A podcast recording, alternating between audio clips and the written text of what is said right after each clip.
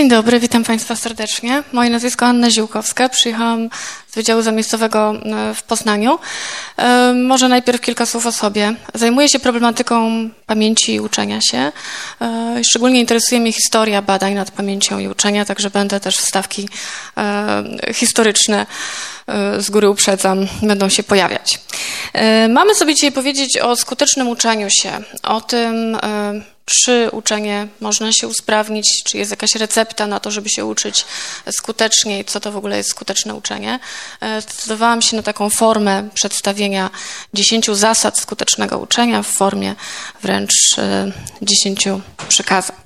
E, zacznę od razu historycznie. Od kilku prac, których okładki tutaj widzimy. To są prace począwszy od najstarszej opusculum de arte memorativa Jana Szklarka, to jest traktat mnemotechniczny, który powstał w Krakowie w 1504 roku. Tak? Jedna z pierwszych prac, która pojawiła się na ziemiach polskich dotycząca e, skutecznego uczenia, dotycząca usprawniania procesu uczenia pochodzi z początku XVI wieku. Później przenieśmy się na mm, koniec XIX, początek XX wieku i widzimy różne prace, w których autorzy zwracają uwagę na to, że rolą i zadaniem nauczyciela w każdej szkole jest nie tylko przekazanie uczniom jakichś wiadomości, nauczenie ich określonych, znaczy jakichś wiadomości, nauczenie ich określonych umiejętności, ale przede wszystkim, że każdy nauczyciel powinien zacząć od tego, żeby nauczyć uczniów, jak się uczyć. I zobaczcie, od pod koniec XIX wieku już o tym pisano. E, na początku XX wieku znowu kolejne prace, e, gdzie temat cały czas się przewijał. E, no i teraz gdybym Państwu zadała pytanie, czy uczył Was ktoś w szkole, jak się uczyć? Czy mieliście lekcje na temat uczenia się? No właśnie, nie ma tego, tak? Czyli wiemy to od 100 lat, ponad, nikt z tym nic, nikt z tym nic nie robi. I w związku z tym musimy sobie radzić, radzić sami.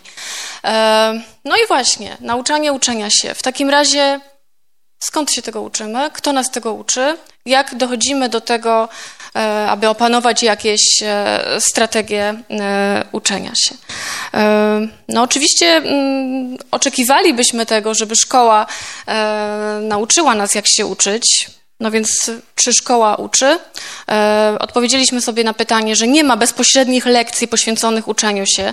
Jeśli się zdarzają, to sporadycznie i na pewno nie we wszystkich e, szkołach. No ale być może w jakiś inny sposób szkoła jednak wpływa na to, jak się uczymy. No i oczywiście drugie pytanie e, z tym powiązane. Skąd w takim razie uczniowie znają strategię uczenia się? Mm, przeprowadzono takie badanie a, zaraz jeszcze, zanim, zanim o badaniu. Zwrócono uwagę, uwagę na to, że mimo, że właśnie nie ma tych bezpośrednich lekcji na temat uczenia, to jednak w sposób pośredni szkoła może i oczywiście nie tylko może, ale wpływa na to, e, jakie strategie uczenia się są nabywane przez uczniów. E, no właśnie, to czy one są e, skuteczne, czy nie, o tym powiemy sobie później. Co na to wpływa w takim razie? Na pewno sposób nauczania. E, sposób nauczania, czyli to, w jaki sposób e, nauczyciel prowadzi lekcję, e, oczywiście będzie wpływało na to, czy na przykład on zadaje tylko pytania, czy dyktuje notatkę do zeszytu i później oczekuje, że uczeń tę notatkę zwyczajnie wyrecytuje z pamięci. Sposób sprawdzania wyników, czy są to zadania problemowe, czy testy rozpoznawczo-reproduktywne, również będzie wpływał na to, jakie strategie uczenia są wybierane. Programy nauczania, oczywiście również wielozmianowość. Tutaj okazuje się e, i badania są dość jednoznaczne, że ta druga zmiana, czyli e, jeżeli uczniowie zaczynają naukę po południu, gorzej to wpływa na przyswajanie wiedzy. Wtedy już jest efekt zmęczenia. To nie jest tak, że od rana ci uczniowie absolutnie nic nie robią e, i rzeczywiście ta popołudniowa zmiana tutaj pogarsza efekty. E, rozkład zajęć. Do tego rozkładu jeszcze dzisiaj też wrócimy, że samo ułożenie zajęć w planie lekcji również może wpływać na to, co i ile jest wynoszone z poszczególnych lekcji. No i oczywiście wszystkiego rodzaju, wszystkie e, testy zewnętrzne, czyli jakieś testy na koniec, nie wiem, szkoły podstawowej, gimnazjum, e, test maturalny i tak dalej. Ich forma, czy one są bardziej problemowe, czy raczej właśnie takie reproduktywne, nastawione na e, wiedzę odtwórczą, gdzie tylko trzeba właściwie podać pewne informacje, których wystarczy się wcześniej nauczyć na pamięć, będzie wpływało na to, że uczniowie będą wybierali takie strategie, aby umożliwiły im jak najlepsze efekty właśnie w takich testach.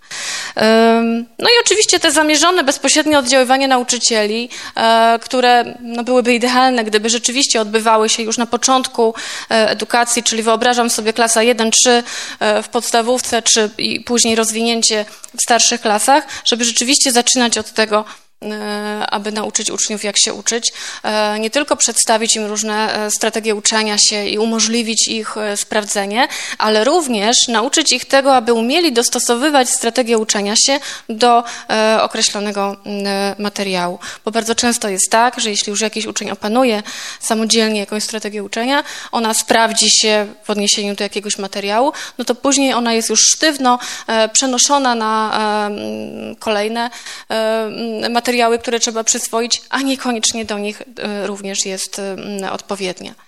E, no więc takich odrębnych lekcji, jak wiemy, raczej nie ma. Natomiast nauczyciel w trakcie przekazywania wiedzy bardzo często jednak ułatwia uczniom sposób zapamiętania tych treści, czyli e, wszelkiego rodzaju e, przekazywanie uczniom, nie wiem, rymowanek, które wszyscy znamy, uje się, nie kreskuje i tym podobne, no to oczywiście e, właśnie to są takie pośrednie oddziaływania związane z tym, żeby ułatwić uczniom opanowanie określonego materiału. Tak jak już powiedziałam, prowadzono e, badania, w których właśnie sprawdzano, czy sposób nauczania, sposób sprawdzania wyników będzie e, przekładał się na e, wybierane i ćwiczone przez uczniów sposoby uczenia się. No i oczywiście takie potwierdzenie w badaniach uzyskano jeżeli prześledzimy to po kolei, no to okazuje się, że już same poglądy i postawy nauczycieli, właściwie od tego wszystko się zaczyna. Czyli jeśli nauczyciel ma taki pogląd, ma taką postawę, że nauczenie się czegoś to oznacza, no właśnie, nauczenie się tego na pamięć, wyrecytowanie niemal dosłowne e, jakiejś notatki, no to będzie też tak prowadził lekcję, będzie dyktował do zeszytu albo zadawał z książki określone partie materiału i później oczekiwał, że uczeń to zwyczajnie e, wyrecytuje jak najbardziej wiernie, jak najbardziej e, m, dokładnie. No a skoro tak nauczyciel będzie pytał, tego będzie oczekiwał, no to uczeń też tak się będzie uczył, tak? Będzie się uczył na pamięć tego, co zostało podyktowane do zeszytu, bądź jakiejś, jakiejś partii materiału z określonego e, podręcznika. Natomiast jeżeli sobie wyobrazimy innego nauczyciela, który ma taki pogląd, że jeżeli uczeń się czegoś nauczył, to znaczy, że to rozumie, to znaczy, że potrafi to praktycznie wykorzystać, no to i sposób prowadzenia lekcji będzie inny, bo będzie zadawanie pytań, bo będzie podawanie różnych e, e, przykładów, bo będzie oczekiwanie od uczniów wymyślania różnych właśnie możliwości wykorzystania praktycznego określonej, określonej wiedzy. E, no i też sposób sprawdzania e, wyników e, i wiedzy uczniów zupełnie inny, bo również problemowy, również prośba o przykłady i tak dalej. I oczywiście do, do, na lekcję do takiego nauczyciela uczeń będzie wybierał i ćwiczył inne sposoby uczenia. Tak? Tutaj nie wystarczy się nauczyć na pamięć definicji, ale sam uczeń będzie wiedział, muszę ją rozumieć i muszę wiedzieć, jak to można praktycznie wykorzystać, jakieś przykłady muszę wymyślić. No i w takim razie, e, kontynuując e, omawianie właśnie tej problematyki, skąd tak naprawdę uczniowie znają strategię e, uczenia się, kiedy przeprowadzono takie pytania, gdzie wprost zadawano to pytania, to pytanie, no to zobaczmy, jakie były odpowiedzi. Jeśli pytano uczniów szkół średnich, to ze szkoły od nauczycieli około 18% uczniów tylko odpowiadało, tak? Czyli oczywiście zdecydowana większość uważała, że jednak strategię uczenia, jakimi się posługuje, wypracowała sobie sama. Natomiast w przypadku pytania uczniów e, szkół e, podstawowych, tutaj jest dość ciekawy wynik, bo odpowiedź ze szkoły od nauczycieli e, udzieliło łącznie e, no, ponad 20%, ale jest też tutaj duża różnica, bo podzielono tych uczniów na sztywnych strategicznie i giętkich strategicznie. Czym oni się różnią? Uczniowie sztywni strategicznie to są tacy uczniowie, którzy opracowali, e, wypracowali sobie jakieś strategie uczenia się, ale stosują je bardzo sztywno, czyli nie potrafią dostosować strategii uczenia, sposobu uczenia do materiału. Tak? Mają jakąś strategię i z uporem maniaka stosują ją absolutnie do wszystkiego. Do jednych materiałów ona będzie dobra, do innych e, mm, nie najlepsza. I w przypadku takich uczniów 20% e, twierdzi, że szkoła ich tego nauczyła, a w przypadku giętkich strategicznie, czyli tych powiedzmy najlepszych, którzy najlepiej sobie radzą, bo oni potrafią dostosować strategię do materiału, tylko 4% uważa, że e, dzięki szkole znają strategię uczenia. Czyli wnioski właśnie z tego takie, że oddziaływania nauczycieli mają charakter wyłącznie pośredni, no i że wcale nie muszą być skuteczne, tak? E, szkoła tylko pośrednio nas uczy e, tego uczenia się i jeszcze nie musi to być e, skuteczne. No i co w związku z tym? Skoro to wiemy, no to musimy sobie radzić sami. No i że jesteśmy w strefie, w strefie rodzica, no możemy też jakoś starać się pomóc swoim dzieciom. No i przejdźmy w takim razie do właśnie dziesięciu przykazań skutecznego uczenia się. Um, zacznijmy od takiego ćwiczenia. Czyli bardzo proszę, by Państwo bardzo uważnie przyjrzeli się e, ilustracjom, które, e, które widzimy i postarali się jak najwięcej zapamiętać z tych zdjęć, które widzimy.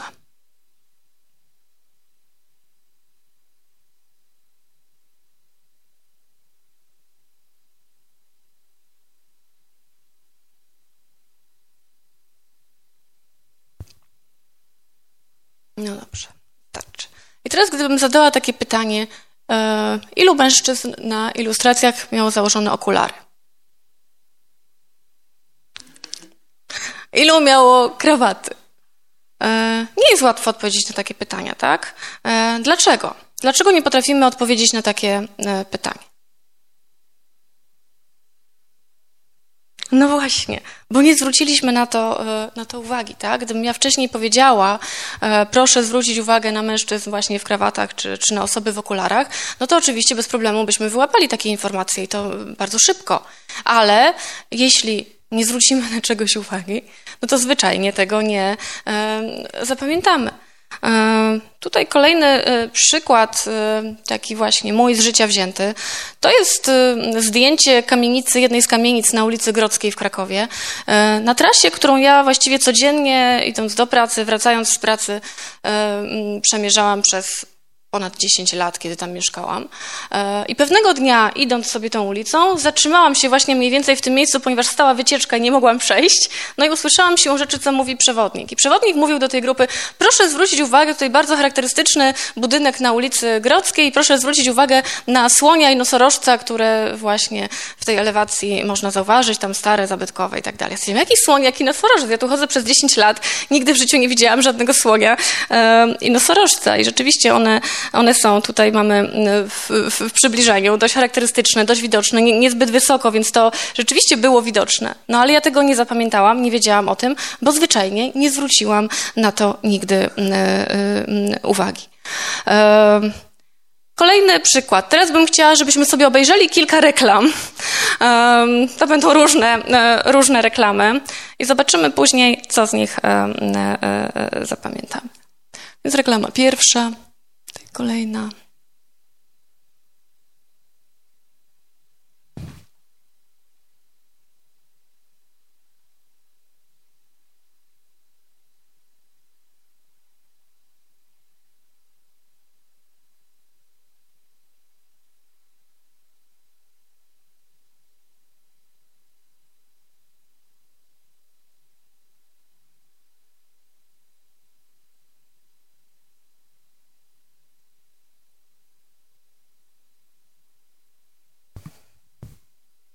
Jakie reklamy zapamiętaliśmy?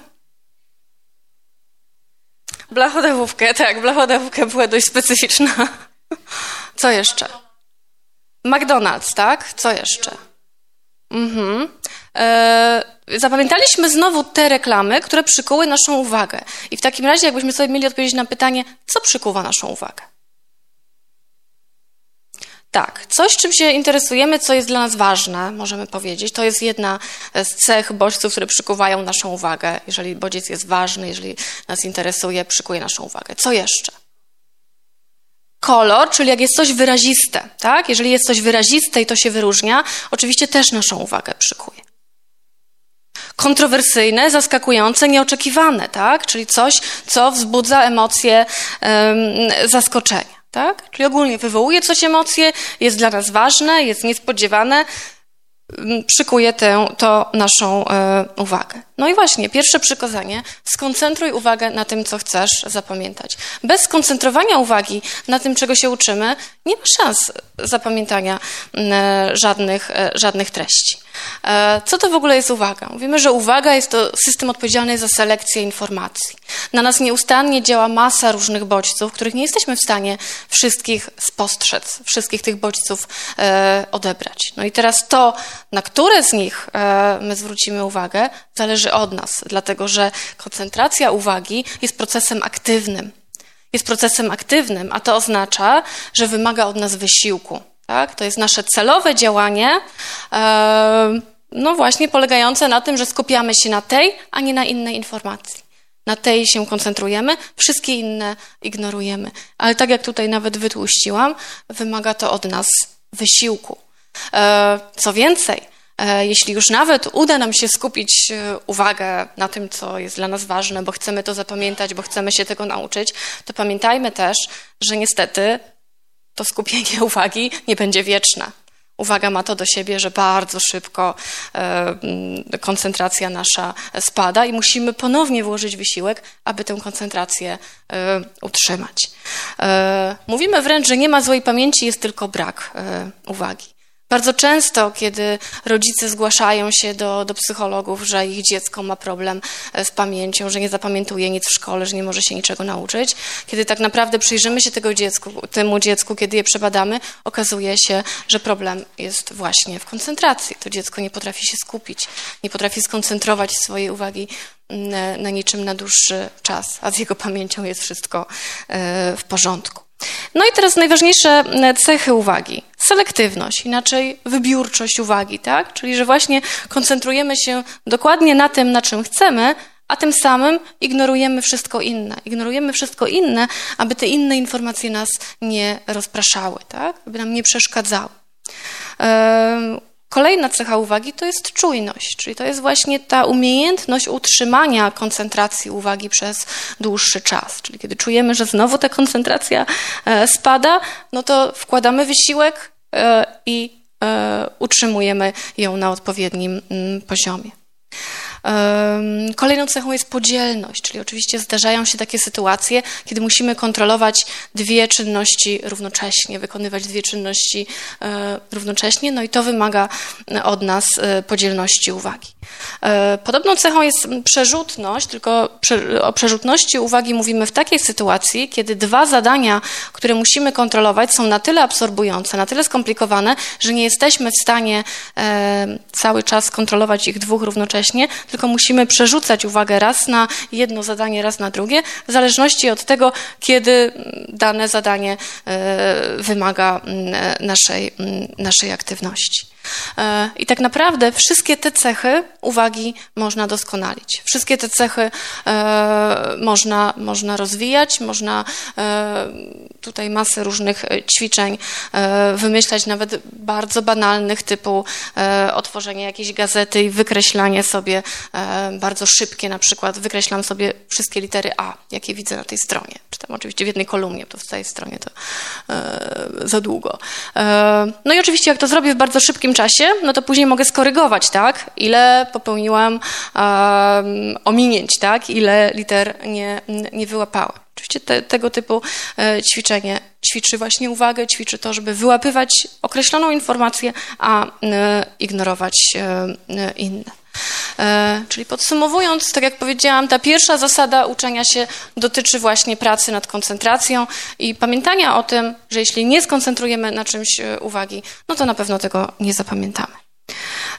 To jest też związane z wielomagazynowym modelem pamięci, według którego nasza pamięć składa się z trzech magazynów. Pierwszy to jest pamięć sensoryczna, inaczej mówimy pamięć ultrakrótkotrwała, czyli to jest taka nasza pamięć, e, bardzo króciutka. E, mówimy, że czas przechowywania informacji w pamięci sensorycznej to jest e, nawet około sekundy, w zależności też jakiego typu informacje bierzemy pod uwagę. Czyli to jest taka sytuacja, kiedy ja na przykład tak sobie prześledzę wzrokiem tę salę, tak, tak, tak, tak, tak, tutaj się zatrzymam i teraz mam oczywiście taki powidok tej sali, mniej więcej jak Państwo siedzicie ułożeni, ale gdybym już teraz miała powiedzieć, gdzie dokładnie ktoś z Państwa siedzi, nie jestem w stanie, tak? Trzymałam to taki powidok przez, e, przez, przez bardzo krótki, e, krótki czas. E, no i teraz właśnie warunkiem, żeby coś z tego szumu przedostało się do kolejnego magazynu, do pamięci krótkotrwałej, jest koncentracja uwagi. Jeśli ja skoncentruję na, na, jakimś punkcie swoją uwagę, no to ta informacja ma szansę dostać się do pamięci krótkotrwałej. Ale na tym nie koniec. To jeszcze nie znaczy, że ja trwale to zapamiętam, co się dalej dzieje pamięci krótkotrwałej.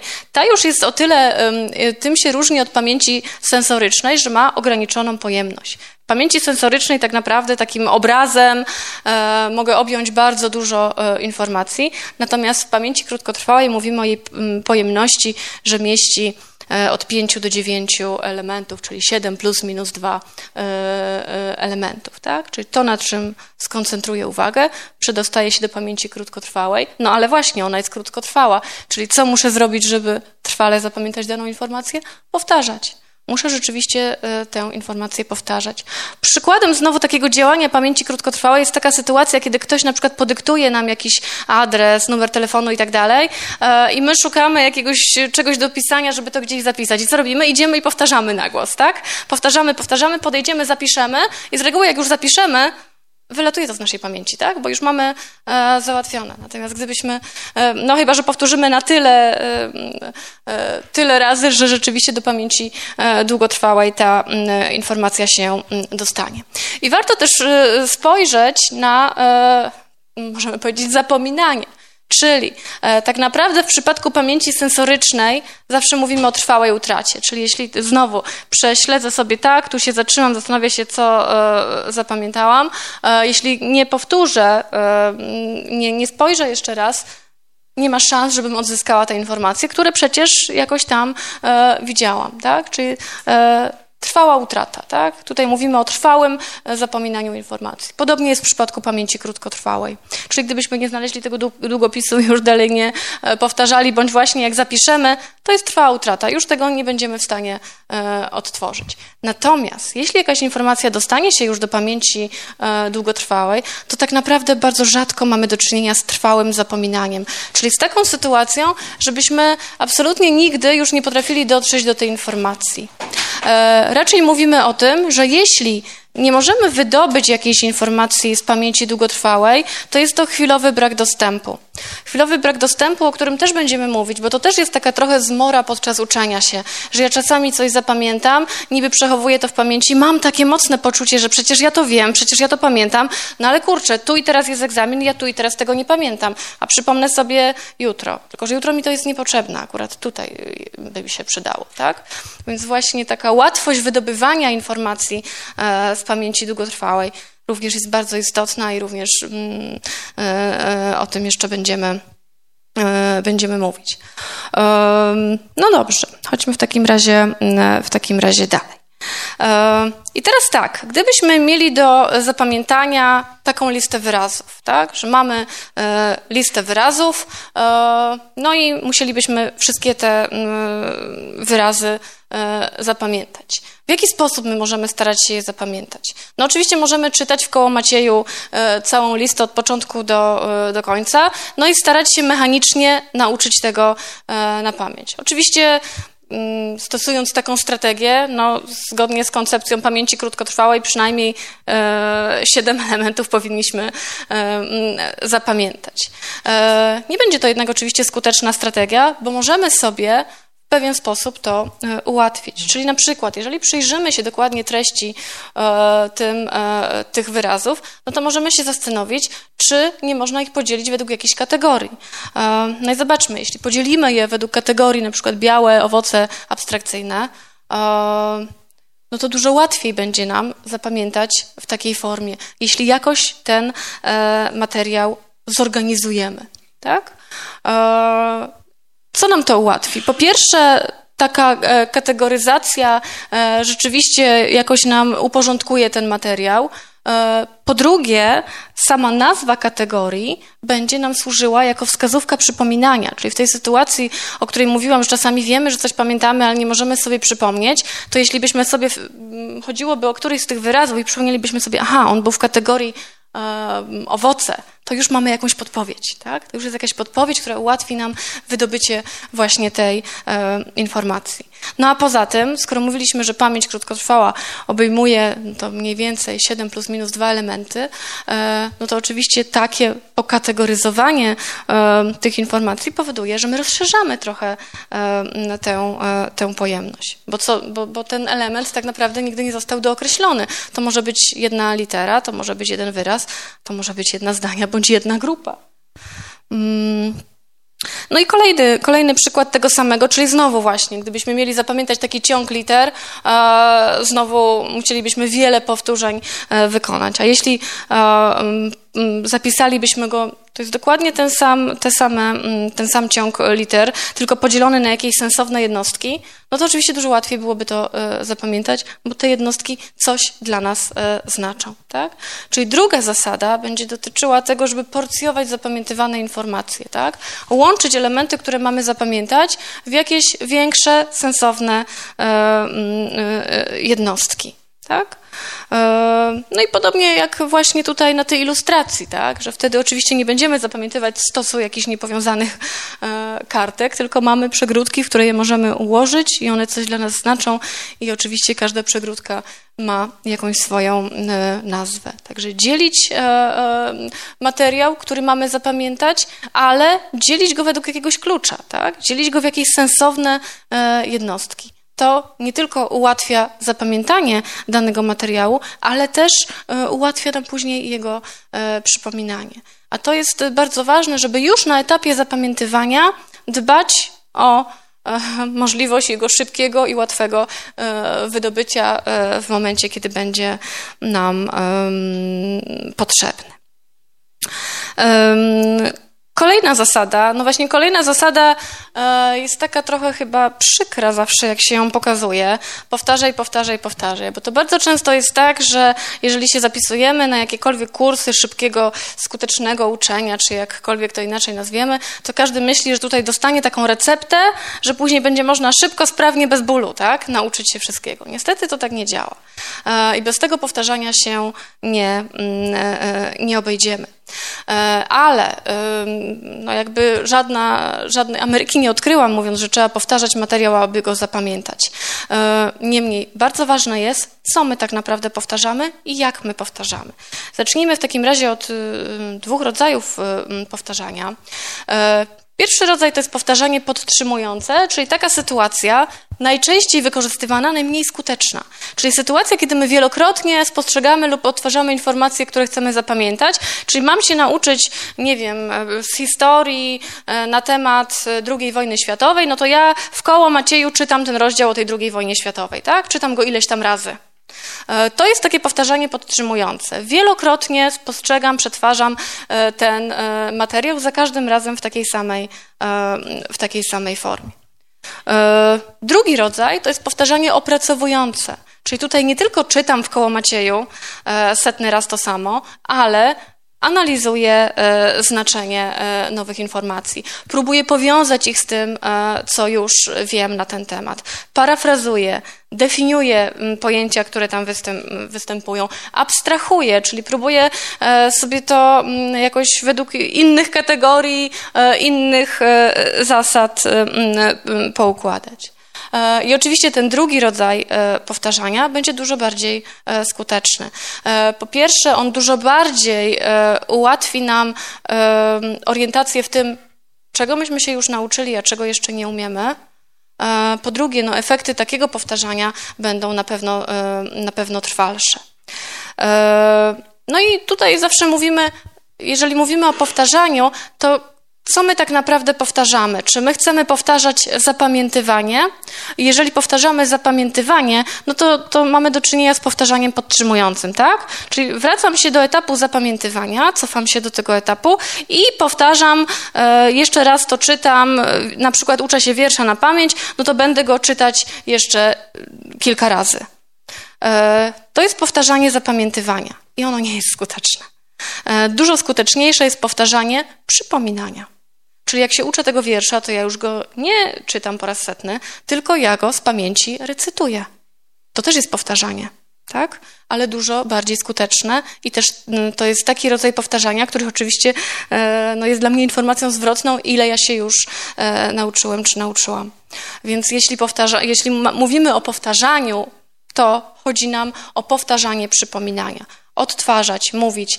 Świetnym sposobem e, powtarzania, e, uczenia się materiału jest opowiedzenie komuś, czego się tak naprawdę nauczyłem. I tak powinniśmy e, próbować pomóc dzieciom. Jeśli dziecko uczy się, nie wiem, z tej historii, z biologii, z geografii, no to później go przepytajmy. Opowiedz, czego się nauczyłeś tak naprawdę. Opowiedz mi o tym, tak? To jest świetny sposób dla samej osoby uczącej, żeby sprawdzić, czego ja tak naprawdę się nauczyłam, co ja z tego wyniosłam, co ja w tym, czego ja w tym nie rozumiem. Bo oczywiście to pozwoli też y, wyłapać mm, tego typu y, y, problemy. No a jeśli chodzi o nawet o taki materiał, który rzeczywiście trzeba, którego trzeba się nauczyć dosłownie na pamięć jak wiersz, no to też, jeśli ja będę recytować ten wiersz, a nie czytać go 15 raz, mm, dużo lepiej się go mm, nauczę.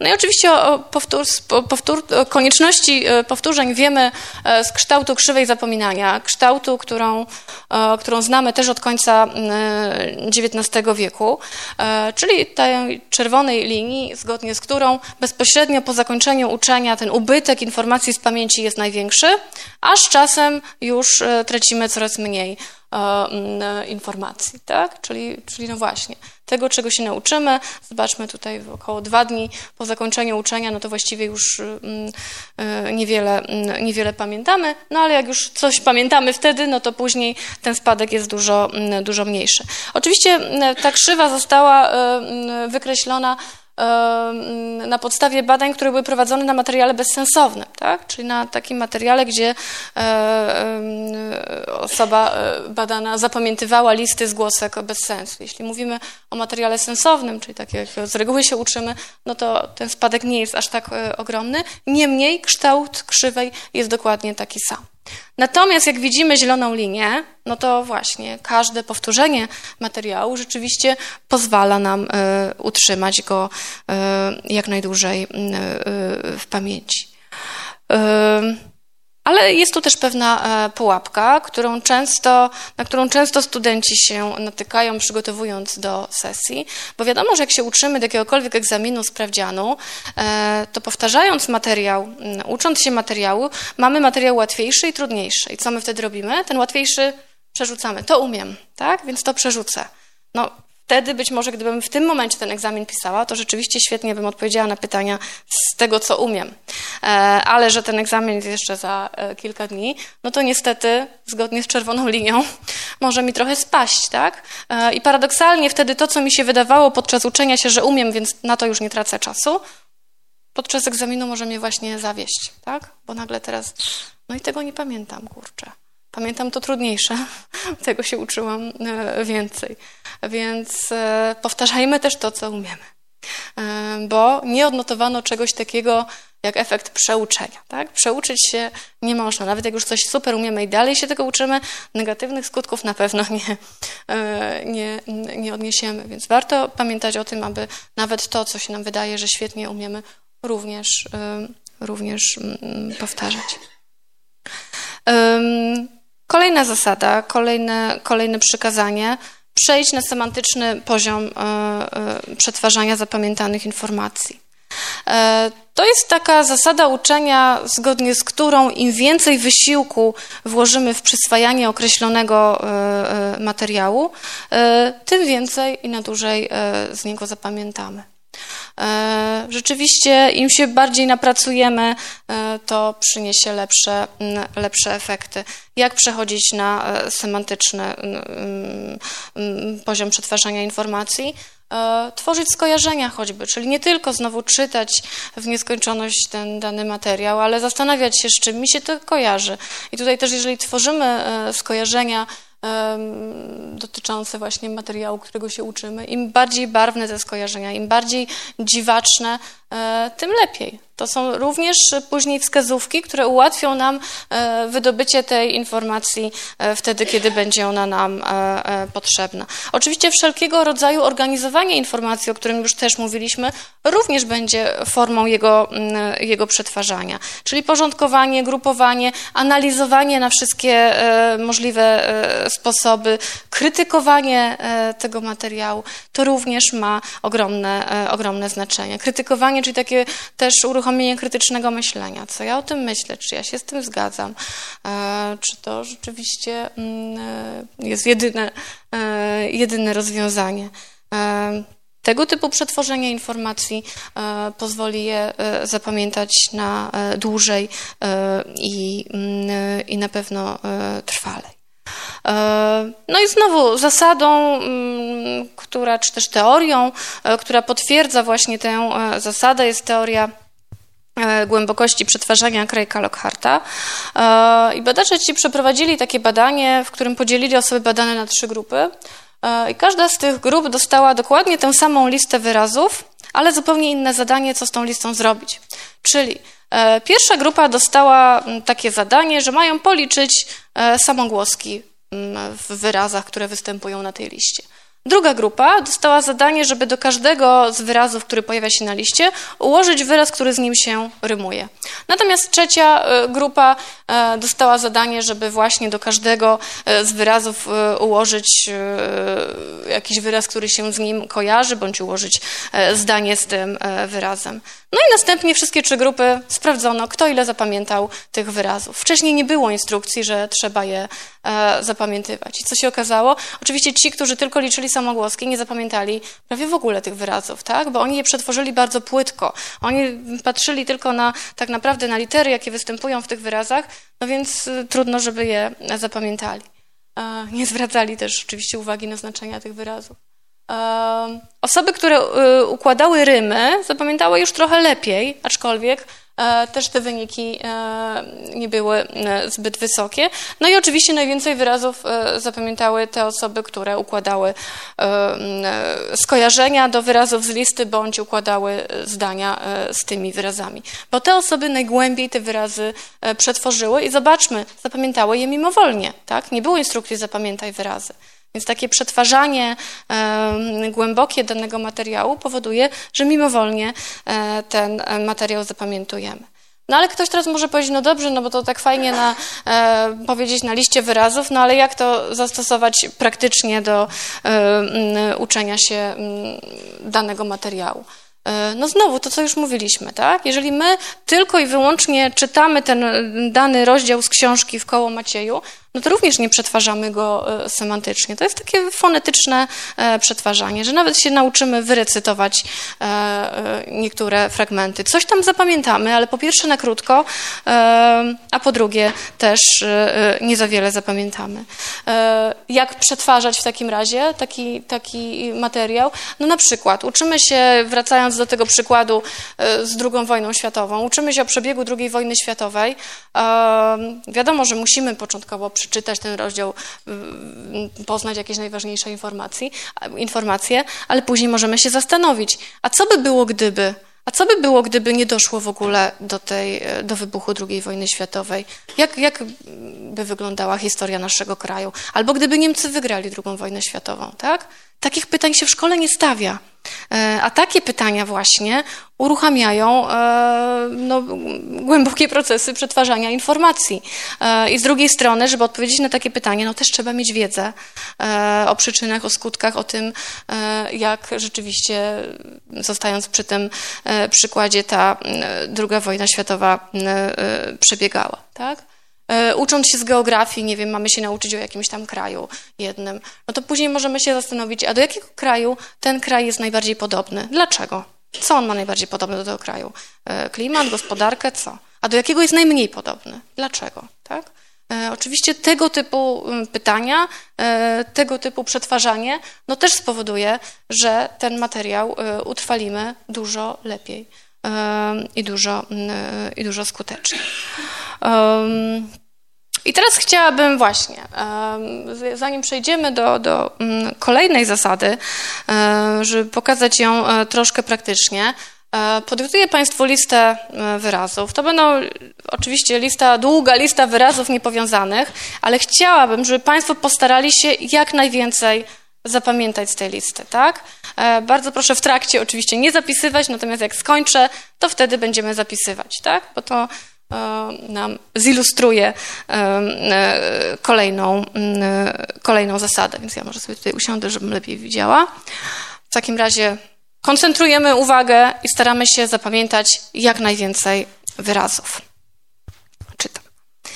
Grusza, pumeks, donica, łyżka, lipa, książka, orzeł, taca, zegar, mysz, stokrotka, komputer, hałwa, kuropatwa, okulary, sarna, rondel, piwonia, foka, brzoza, nóż, panda, akcja, lupa, wiadro, szkoła, koperta, broszka, talar, czereśnia. Piszemy. Zgodnie z zasadą wiemy, że mamy zapamiętać od pięciu do dziewięciu i to będzie w normie, tak? Więc proszę się nie przerażać, że było ich tak dużo.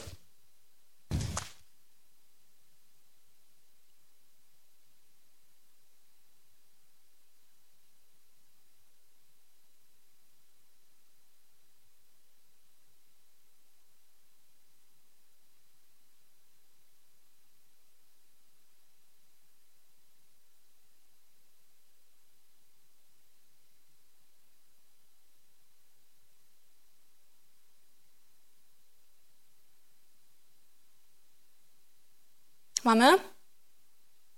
Ile mniej więcej jest od 5 do 9? O, no to idealnie. Idealnie. E, I teraz chciałabym, żeby każdy z Państwa e, popatrzył sobie, bo to jest lista tych wyrazów, w którym słupku ile zapamiętał wyrazów, tak? Czy z pierwszego, czy z drugiego, czy z trzeciego. Każdy policzył, w którym ma najwięcej zapamiętanych. Oczywiście może się zdarzyć, że ktoś zapamiętał wyraz, którego nie było, ale to też jest e, normalne.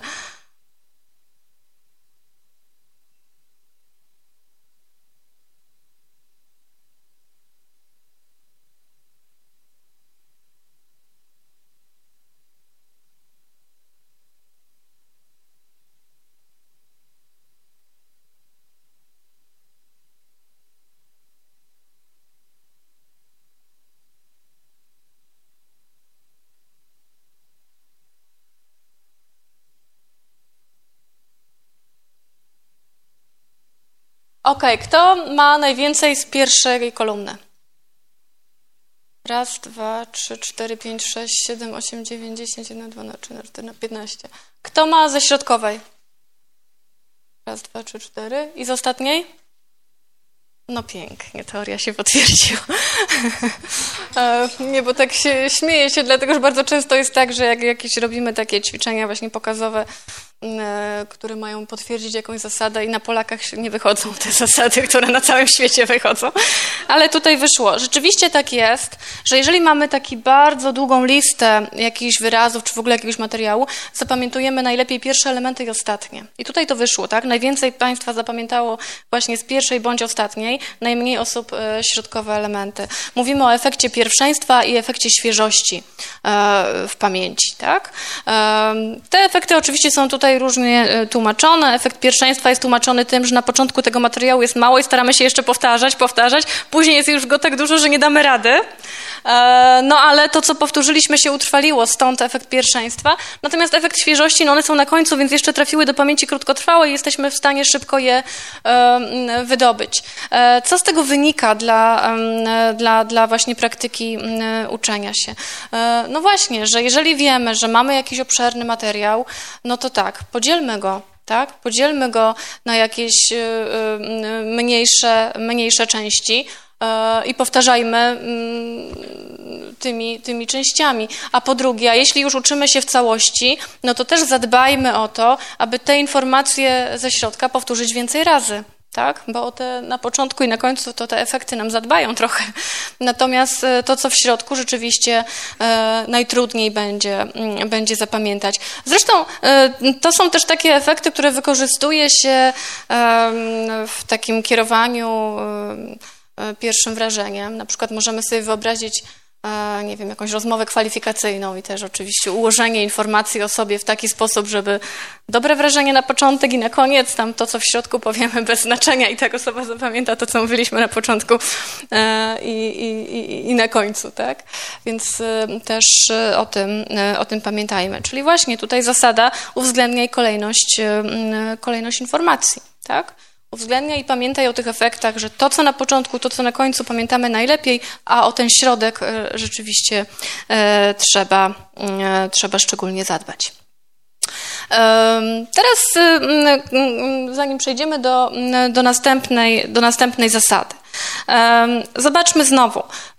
Jeśli właśnie przeprowadzono badanie, w którym osoby Badane miały za zadanie zapamiętać, jedna grupa miała za zadanie zapamiętać wyrazy, dajmy na to takie, a druga grupa miała zapamiętać obrazki, tak? Tych obrazków było dokładnie e, tyle samo. No i okazało się, że osoby, które zapamiętywały obrazki, zapamiętały dużo więcej niż osoby, które e, zapamiętywały e, wyrazy. Natomiast jeśli e, zrobiono jeszcze trzecią możliwość, mianowicie taką, no to okazało się, że grupa, która miała i wyraz, e, i obrazek, e, osiągnęła zdecydowanie najlepsze wyniki.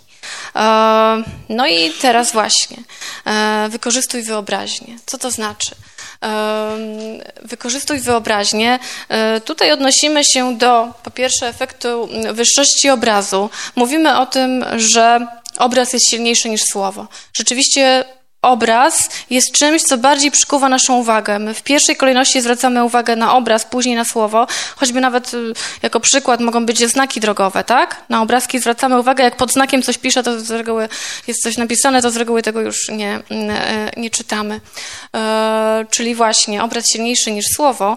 E, no ale mówimy też o koncepcji podwójnego kodowania, czyli wynik e, tej grupy, która miała i obrazek, i słowo, skoro ta grupa odniosła odniosła e, e, najwyższe e, wyniki w teście, w teście odpamiętania, no to coś musi być na rzeczy, tak? podwójne kodowanie, zakodowanie jakiejś informacji i w postaci obrazka, i w postaci e, wyrazu wzmacnia ślad pamięciowy tej informacji.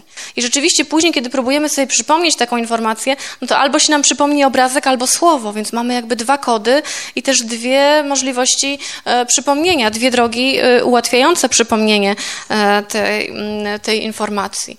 W związku z tym, no właśnie, możemy werbalizować informacje wzrokowe, czyli jeśli jeśli mamy rzeczywiście jakąś informację podaną e, e, w postaci obrazkowej, e, tak jak na przykład tutaj, tak? Mamy jakiegoś, no jakiś taki obrazek, obrazek pieska mm, i możemy oczywiście zapamiętać niebieską linią sam obrazek, ale jeśli dołożymy do tego właśnie werbalizację, wyraz pies, no to mamy później w umyśle E, zakodowaną tę informację na dwa sposoby. No i oczywiście w drugą stronę, tak? Możemy wizualizować informacje e, werbalne, czyli z kolei zapamiętując wyraz kot, jeśli sobie dołożymy e, obrazek kota, jak sobie go dołożymy? Wyobrażając. Wyobrażając sobie informacje, które mamy zapamiętać. I rzeczywiście tak naprawdę, jeśli spojrzymy na mnemotechniki, czyli takie techniki już bardzo szczegółowe, które ułatwiają zapamiętywanie określonego rodzaju materiału, to one są zbudowane wszystkie właściwie na dwóch zasadach. Na zasadzie skojarzeń i na zasadzie wyobraźni. Tak? Każda z tych mnemotechnik odwołuje się do tego, że kojarzymy e, informację, którą chcemy zapamiętać z czymś, co już wiemy, no i jak kojarzymy, wykorzystując przy tym jak najbardziej wyobraźnię, czyli żeby te skojarzenia były jak najbardziej jakieś takie e, e, wymyślne, czyli im więcej wyobraźni w to, w to włożymy, tym, e, tym lepiej. No i za tym właśnie stoi e, zasada, koncepcja podwójnego e, kodowania, która mówi, że jak mamy coś zakodowane na dwa sposoby, albo jeszcze więcej, też czasami się zachęca, żeby sobie wyobrażać jeszcze do tego i smak, i zapach.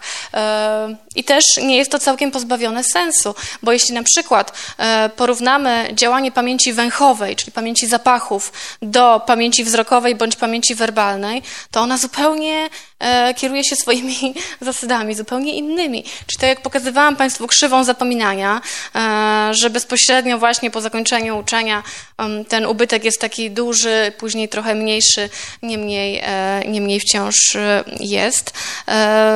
Z pamięcią węchową jest zupełnie inaczej. Pamięć węchowa, e, ten ubytek jest minimalny i też myślę, że Państwo macie takie doświadczenia ze swojego życia, że czasami poczujecie jakiś zapach i to przywoła jakieś bardzo odległe wspomnienie z dzieciństwa, tak? One rzeczywiście, zapachy jako wskazówki pamięciowe mają taką zdolność, że mogą przywoływać bardzo odległe w czasie wspomnienia. Więc jeśli dołożymy jeszcze właśnie i, i, i kod y, zapachowy mm, i smakowy, no to oczywiście e, ta informacja byłaby jeszcze lepiej zapamiętana. No ale to już trudno sobie wyobrazić, żeby jeszcze przyswajany tutaj materiał jeszcze jakoś łączyć e, z zapachami, więc przynajmniej starajmy się używać tych dwóch kodów. Przykazanie siódme. Zasada siódma, nadaj zapamiętywanym e, informacjom osobistego, e, osobistego znaczenia. To już też mówiliśmy na początku, jak odpowiadaliśmy na pytanie, co przyciąga naszą uwagę, co przykuwa naszą uwagę, to mówiliśmy to, co jest dla nas ważne, to, co wywołuje emocje. E, co jest dla nas ważne, no coś, co ma dla nas e, osobiste, e, osobiste znaczenie. Tak? Dużo lepiej zapamiętujemy informacje, które z czymś nam się kojarzą, takim właśnie związanym z nami. Tutaj często mówimy o czymś takim jak e, syndrom studentów pierwszego roku, e, studentów psychologii, że studenci psychologii, jak się uczą na temat psychopatologii, czyli różnych tam zaburzeń psychicznych, to najlepiej zapamiętują te, które gdzieś tam doszukują w sobie jakieś tam, e, jakieś, jakieś tam objawy. Czy też studenci medycyny, też mówimy o syndromie studentów medycyny, że też jak się z kolei o somatycznych uczą, to to, to, to samo. Ale to oczywiście mówię trochę, mm, trochę jako żart, Natomiast y, y, prowadzono badania na przykład nad y, zapamiętywaniem rozmów. Ile pamiętamy z rozmów? I, I, z tych badań wynika, że my dużo bardziej z rozmów pamiętamy, co sami mówiliśmy, niż to, co ktoś do nas mówił. I zobaczcie, to jest trochę absurdalne, no bo przecież jak z kimś rozmawiamy, to powinniśmy być bardziej skoncentrowani na tym, co on mówi, no bo to, co my mówimy, to wiemy doskonale, tak? No to, to już nie takie, to, to powinniśmy być wyczuleni na wyłapywanie tych informacji od kogoś innego. Um, a wcale tak nie jest. Zapamiętujemy dużo lepiej to co, um, to, co sami mówiliśmy. To ma oczywiście dla nas dużo większe um, znaczenie, więc też jest poparciem właśnie dla tej, e, e, dla tej teorii. No w jaki sposób nadać przyswajanym informacjom osobistego znaczenia? No znowu przez używanie skojarzeń, tak? Z czym mi się to kojarzy? Czy to mi się kojarzy z czymś właśnie? Czy ja bym to mógł jakoś wykorzystać praktycznie? Czy na przykład, jeśli uczę się, nie wiem, historii, no to mogę się spróbować wyobrazić sobie, jak ja bym się zachować w tej, tej sytuacji, gdybym miał podjąć taką decyzję jako tam jakiś, nie wiem, władca Polski czy innego, czy innego kraju, tak? Spojrzeć tak właśnie e, z perspektywy ja. E, tego typu zabiegi nie tylko no właśnie spowodują, że przetworzymy ten materiał głębiej, ale dodatkowo nadamy mu znaczenia e, osobistego, co również ułatwi zapamiętanie, tak? Też możemy się wczuć w jakąś postać literacką i oczywiście dużo lepiej zapamiętać informacje na jej temat. Mm, Mówimy też właśnie tutaj o czymś takim jak efekt cocktail party. To jest taki efekt, który z kolei e, pokazuje to, że jesteśmy bardzo wyczuleni na informacje na swój temat. Tutaj akurat chodzi o e, własne imię, że własne imię jest takim bodźcem, który przedziera się przez każdy szum czyli efekt cocktail party, to mówimy o takiej sytuacji, kiedy właśnie jest jakiś cocktail party, stoją grupki różnych osób, rozmawiają ze sobą i oczywiście w takiej sytuacji my tylko słyszymy to, co w naszej grupce jest mówione, a z innych dociera do nas tylko jakiś szum. Ale jeśli z którejś z sąsiadujących gdzieś tam padnie nasze imię, to my od razu e, wy, wyłapujemy, tak? Nic innego nie, ale to imię właśnie tak, bo imię jest dla nas tak ważne, e, słyszymy je zresztą od od urodzenia, że przykuwa naszą uwagę, nawet jeśli gdzieś tam peryferycznie e, się e, pojawia. Skoro przykuwa uwagę, no to wiemy, że jak przykuje uwagę, zostanie zapamiętane, więc jak nadamy osobistego znaczenia przyswajanym treściom, również ułatwimy im przedostanie się e, do pamięci. Kolejne też powiązane właściwie e, z tym poprzednim przykazaniem, kolejna zasada, pobudź emocje. E, znowu jest tak, że jeśli coś wywołuje emocje, też e, łatwiej nam zapamiętać taki, taki materiał, no bo wręcz zapamiętujemy go E, mm, e, mimowolnie. E, I tutaj możemy odwołać się z kolei do koncepcji poziomu pobudzenia, czyli mm, właśnie taki mamy wykres, gdzie mm, mamy jak wygląda poziom wykonania różnego typu zadań w zależności od tego, jaki, z jakim poziomem pobudzenia mamy, mamy do czynienia. No oczywiście jak odczuwamy emocje, to się też przekłada na poziom pobudzenia. I zobaczmy, jeżeli mówimy o jedynce, to jest taka sytuacja, kiedy poziom pobudzenia jest bardzo niski, czyli możemy sobie wyobrazić sytuację, kiedy właśnie jest, nie odczuwamy żadnych emocji, jest tak nudno i nijak i chce się nam właściwie spać i zasnąć i wtedy oczywiście nie funkcjonujemy poznawczo y, najlepiej, tak? Nasze y, funkcjonowanie poznawcze jest ograniczone, więc też nie liczmy, że zapamiętamy y, nie wiadomo ile. No i znowu, jeśli podejdziemy, jeśli będziemy mieć takie podejście, że muszę się tego nauczyć, a to jest takie nudne, no to sorry, ale nie, nie, nie nauczę się za wiele z tego, tak? Bo mój poziom pobudzenia mi to trochę e, uniemożliwi. E, optymalną sytuacją jest dwójka, czyli e, umiarkowany poziom pobudzenia. Tak? Przy umiarkowanym poziomie pobudzenia poziom wykonania jest optymalny, jest maksymalny. Tak? Więc kiedy odczuwamy właśnie umiarkowane emocje, wówczas funkcjonujemy poznawczo najlepiej. Bo zobaczmy, jeżeli przegniemy i emocje będą zbyt intensywne, no to również również e, dochodzi do ograniczenia, do zaburzenia e, poziomu wykonania. Mówimy, że przy bardzo wysokim poziomie pobudzenia dochodzi do dezorganizacji zachowania. I tutaj znowu bardzo stare badanie, które było prowadzone na żołnierzach, właściwie w konsekwencji obserwacji, jaką, jaką, jakie, jakie, jakich dokonano, co się okazało, że żołnierze super wyszkoleni w sytuacji, kiedy dostawali już komendę atak, no to oni jak zaczynali, mm, e, zaczynali strzelać, to strzelali nawet do samych siebie. Nie potrafili odróżnić wroga od, od, od swojego. No i tutaj była jakby był problem, jak wyjaśnić to. Przecież oni byli świetnie wyszkoleni, doskonale potrafili strzelać na wszystkie możliwe sposoby. No to dlaczego nagle tutaj taka dezorganizacja?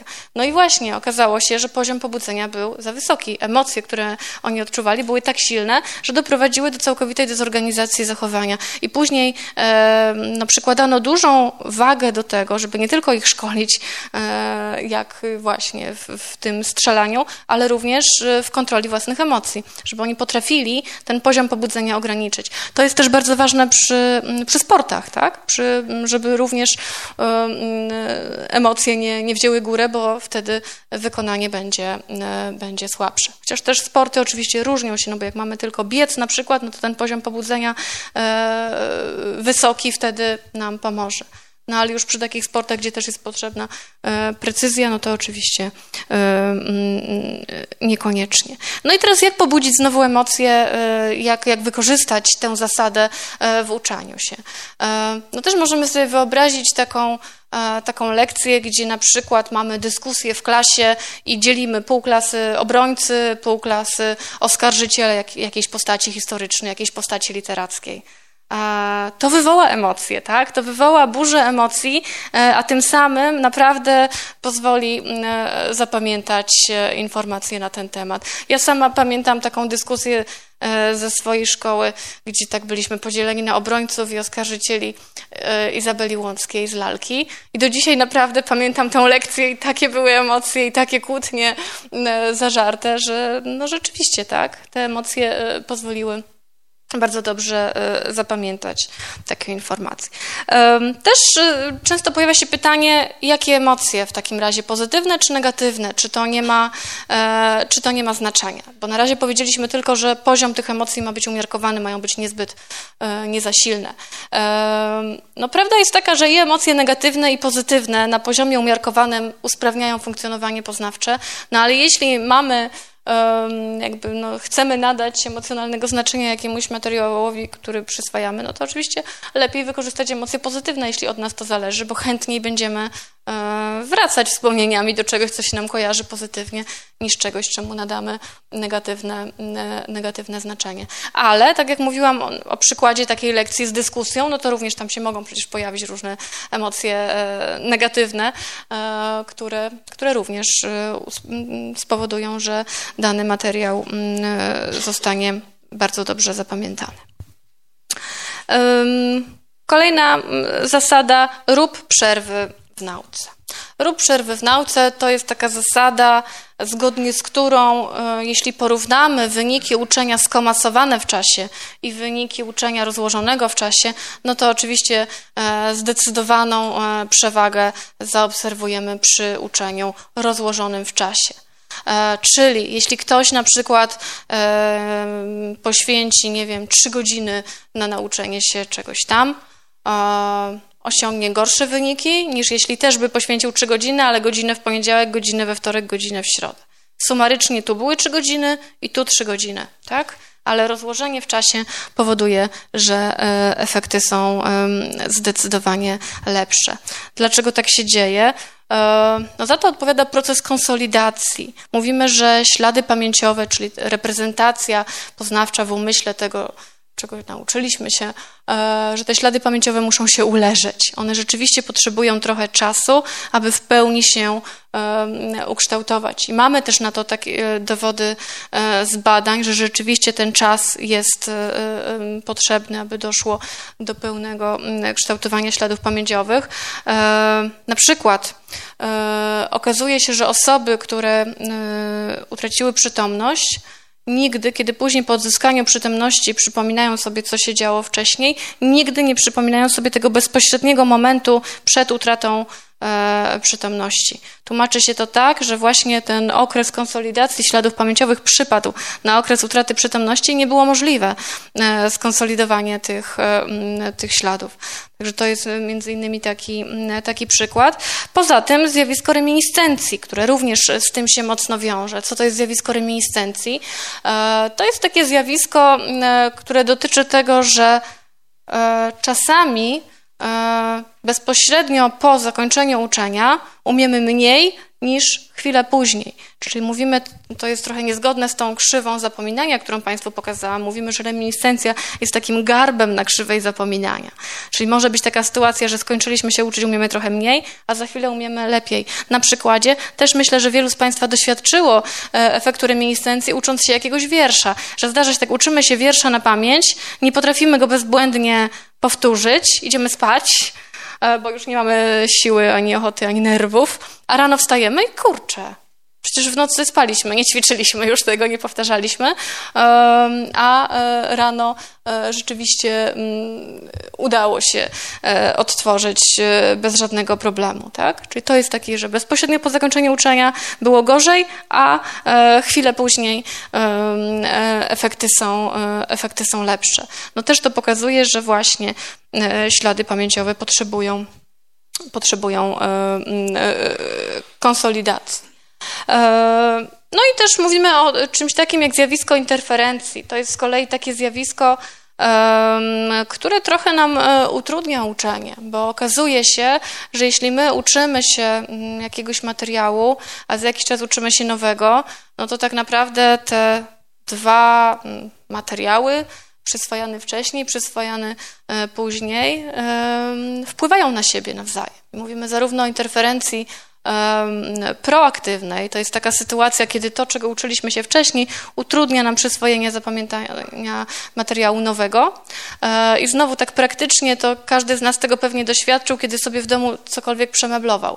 Czyli wyobraźmy sobie sytuację, że mamy, nie wiem, robimy przemeblowanie w łazience i nagle szafka była dawniej prawej strony lustra teraz będzie z lewej. No to oczywiście siłą rzeczy będziemy ręką jeszcze bardzo długo e, sięgać e, w tym e, kierunku, no, do którego przywykliśmy, tak? Będzie to jakiś, jakiś nawyk, bo tam tego się nauczyliśmy wcześniej, zapamiętaliśmy, że jest tutaj, więc jak to zmienimy, będzie trudniej to przyswoić. No i z kolei w drugą stronę, czyli uczymy się jakiegoś materiału wcześniej, później uczymy się czegoś nowego, chcemy odpamiętać ten stary i to, co było później może nam go e, e, zniekształcić. Z tym e, zjawiskiem interferencji retroaktywnej z kolei mamy do czynienia no chyba tak najpoważniej na gruncie psychologii zeznań świadków, kiedy może się okazać, że świadek, który słyszy zeznania innego świadka, kiedy później sam zeznaje, może zupełnie mimowolnie włączyć jakieś treści, które usłyszał od tego innego świadka do e, swojego zeznania. Czyli to zeznanie innego świadka zniekształci mu jego oryginalną e, pamięć, pamięć zdarzenia. No i teraz tak, musimy robić przerwy w nauce. Jeżeli będziemy robić przerwy w nauce, rzeczywiście to uczenie będzie mm, skuteczniejsze. No i teraz w takim razie kiedy i jak, tak? czyli liczba e, i e, czas e, trwania przerw. I tutaj też mamy kilka zasad, które wynikają, wynikają z, z badań. Na przykład, im trudniejszy i obszerniejszy przyswajany materiał, tym więcej powinno być przerw. To jest też dość, dość oczywiste. Tak? Mamy długi, mamy złożony bardzo materiał, no to oczywiście podzielmy go, o czym już też e, e, mówiliśmy, no i przerywajmy tę, e, tę, tę naukę. Im trudniejszy materiał, tym krótsze powinny być przerwy, tak? jak mamy materiał bardzo skomplikowany, no to te przerwy powinny być krótsze. Na chwilę zrobić przerwę, żeby zdążyło się to, czego do tej pory nauczyliśmy się skonsolidować, utrwalić, no ale wróćmy i kontynuujmy naukę. Pierwsza przerwa powinna być po dłuższym czasie nauki, kolejne po krótszym. E, również z reguły też za pierwszym e, razem my uczymy się e, większej partii materiału, żeby w ogóle, jak to się czasem mówi, wgryźć się w temat. No więc po dłuższym czasie nauki, a kolejne już mogą być po, po krótszym. W początkowym etapie nauki też te przerwy powinny być krótsze tak? Czyli na chwilę, tak, złapać oddech, oderwać się, pomyśleć o czymś innym, zająć się też na chwilę czymś innym i wrócić e, do nauki. Natomiast im dłużej trwa ta nauka, tym też dłuższe mogą być, e, mogą być przerwy. Im lepiej opanowany materiał, tym dłuższe mogą być przerwy, tak? To jest też e, ważna zasada. E, I tutaj tak właściwie mamy tylko e, zależności między stopniem złożoności materiału i tym, czy jest długi, czy krótki, jak te przerwy powinny być rozłożone, ale też pojawia się pytanie, kiedy przerwać uczenie. W jakim momencie przerwać uczenie? E, bo na logikę wydawałoby się nam, że nauczę się jakiegoś jednego tematu, no to przerywam, a później się uczę drugiego tematu. Ale to nie jest, e, jak się okazuje, najskuteczniejsza e, forma przerywania. Tak naprawdę najskuteczniejszą momentem przerwania jest ten moment, kiedy przerwiemy tuż przed dojściem do rozwiązania jakiegoś problemu. I to też wynika, e, wynika z badań, że po pierwsze, lepiej zapamiętujemy zadania niedokończone niż dokończone, czyli już e, przerywając tuż przed dojściem do rozwiązania, zadbamy o to, że będziemy to lepiej pamiętać, a co więcej, motywuje nas to później do kontynuowania, bo nas zwyczajnie to ciekawi, jakie będzie to rozwiązanie, więc dużo chętniej później wracamy do tej nauki. Natomiast jak zamkniemy jakiś jeden y, y, wątek, no to później naprawdę zabrać się za drugi, złożony, znowu skomplikowany, będziemy to odwlekać w nieskończoność, a już tamten zamknięte, zapomniane, tak? Więc to jest dobry, dobry, dobry sposób. Też prowadzono takie badania, gdzie osoby badane miały wykonywać przeróżne zadania. To były zadania e, no, różnego rodzaju. A na koniec y, pytano ich, y, żeby wypisały wszystkie zadania, które zapamiętały. Oczywiście w przypadku części zadań pozwolono im zrobić je do końca, a w przypadku części przerywano na różnych etapach.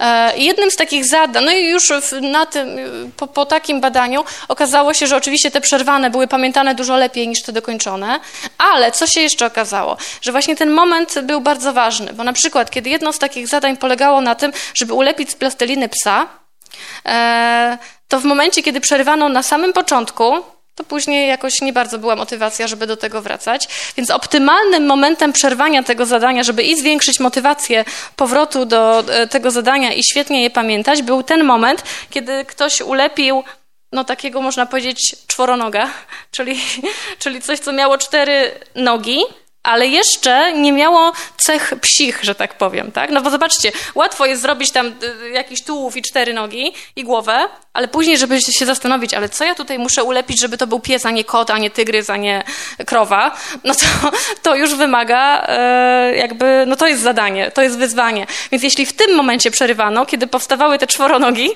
e, no to później rzeczywiście osoby nie tylko świetnie to pamiętały, ale też były bardzo zmotywowane, żeby wrócić do tego zadania. I kiedy nawet nie proszono je o to, ale gdzieś tam specjalnie aranżowano czas, to te osoby spontanicznie e, wracały do tego zadania i chciały je mm, dokończyć kończyć. Więc o tym też e, e, warto, e, warto pamiętać. I teraz takie mm, kolejne króciutkie ćwiczenie, które wprowadzi nas do, do ostatniej już zasady. Zadanie skądś cię zna. Zobaczymy sobie kilka zdjęć, gdzie będą no, różne bardziej znane bądź mniej znane postaci, pewnie bardziej znane. No i dwa pytania. Czy znam tę osobę? Jeśli znam, jak się nazywa ta osoba? No i mamy osobę pierwszą. Piszemy albo czy znamy, czy nie znamy, albo jak się nazywa ta osoba. Druga osoba.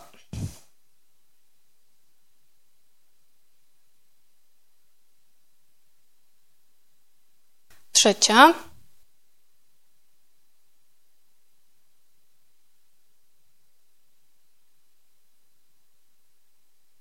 Czwarta.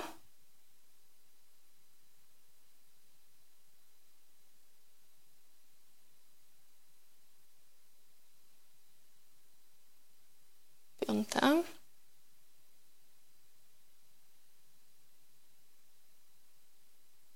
I ostatnia szósta.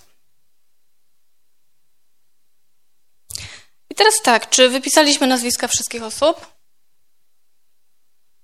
Nie wszystkich. A czy były takie osoby, przy których napisaliśmy znam, ale no właśnie, akurat w tym momencie nie pamiętam, jak się nazywa? Zdarzyły się takie, e, takie osoby. No i właśnie, e, co w takiej sytuacji? kiedy wiem, że coś pamiętam, ale w tym momencie nie mogę sobie tego przypomnieć. No a przecież akurat teraz jest mi ta informacja e, potrzebna, tak? Czyli potrzebujemy jakiejś wskazówki. E, też co się okazuje, że takie nasze przekonanie, że coś wiem, że coś pamiętam, e, jest, jest z reguły trafne. E, czyli kiedy prowadzono takie badania, że pytano osoby, czy znają, czy potrafią wymienić stolice określonych państw. No i osoby wymieniały te stolice, a jak nie potrafiły, no to pytano, ale znasz czy nie znasz? Eee, no i teraz co? Kiedy później podawano wskazówki, czyli na przykład podawano im pierwsze litery, albo na ile liter jest ta, e, ta nazwa, no to te osoby potrafiły bez problemu e, te, te stolice odtworzyć przy podaniu jakiejś wskazówki, jakiejś podpowiedzi. Natomiast te osoby, które twierdziły, że nie wiedzą, no to nawet te wskazówki im nie pomagały, tak? Czyli to oznacza, e, że rzeczywiście jak się nam wydaje, że pamiętamy, to my naprawdę pamiętamy. Tylko nie potrafimy sobie w danym momencie e, przypomnieć. No i właśnie, potrzebujemy jakiejś wskazówki, potrzebujemy jakiejś e, podpowiedzi. I to, o czym już mówiłam wcześniej, co sygnalizowałam wcześniej, że czasem to, znaczy, że idealnie jest, kiedy my już na etapie zapamiętywania, już na etapie uczenia się dbamy o te wskazówki, tak? Zapewniamy sobie różne wskazówki. Czyli zobaczcie, nawet jak mówiliśmy o zasadzie specyficzności kodowania, czyli jak właśnie sobie zwerbalizujemy informacje wzrokowe, wizualizujemy, wizualizujemy werbalne, no to już sobie dostarczamy dodatkowych e, wskazówek. Kategoryzujemy jakieś e, informacje przyswajane, nadajemy im jakąś e, strukturę, no to choćby nawet takie nazwy kategorii również będą pełniły tę rolę. Co jeszcze może pełnić funkcję takiej wskazówki? W ogóle skąd, dlaczego, skąd wiemy, że rzeczywiście te wskazówki nam e, pomagają? Też tutaj odwołamy się do zasady specyficzności e, kodowania i zależności pamięci od kontekstu. Czyli co się, e, czego dotyczy ta zależność pamięci od kontekstu? Że rzeczywiście jak my zapamiętujemy jakieś informacje w określonym kontekście, to później ten kontekst może nam służyć jako taka wskazówka pamięciowa. Prowadzono na przykład takie badanie na płetwonurkach, czyli dwie grupy płetwonurków.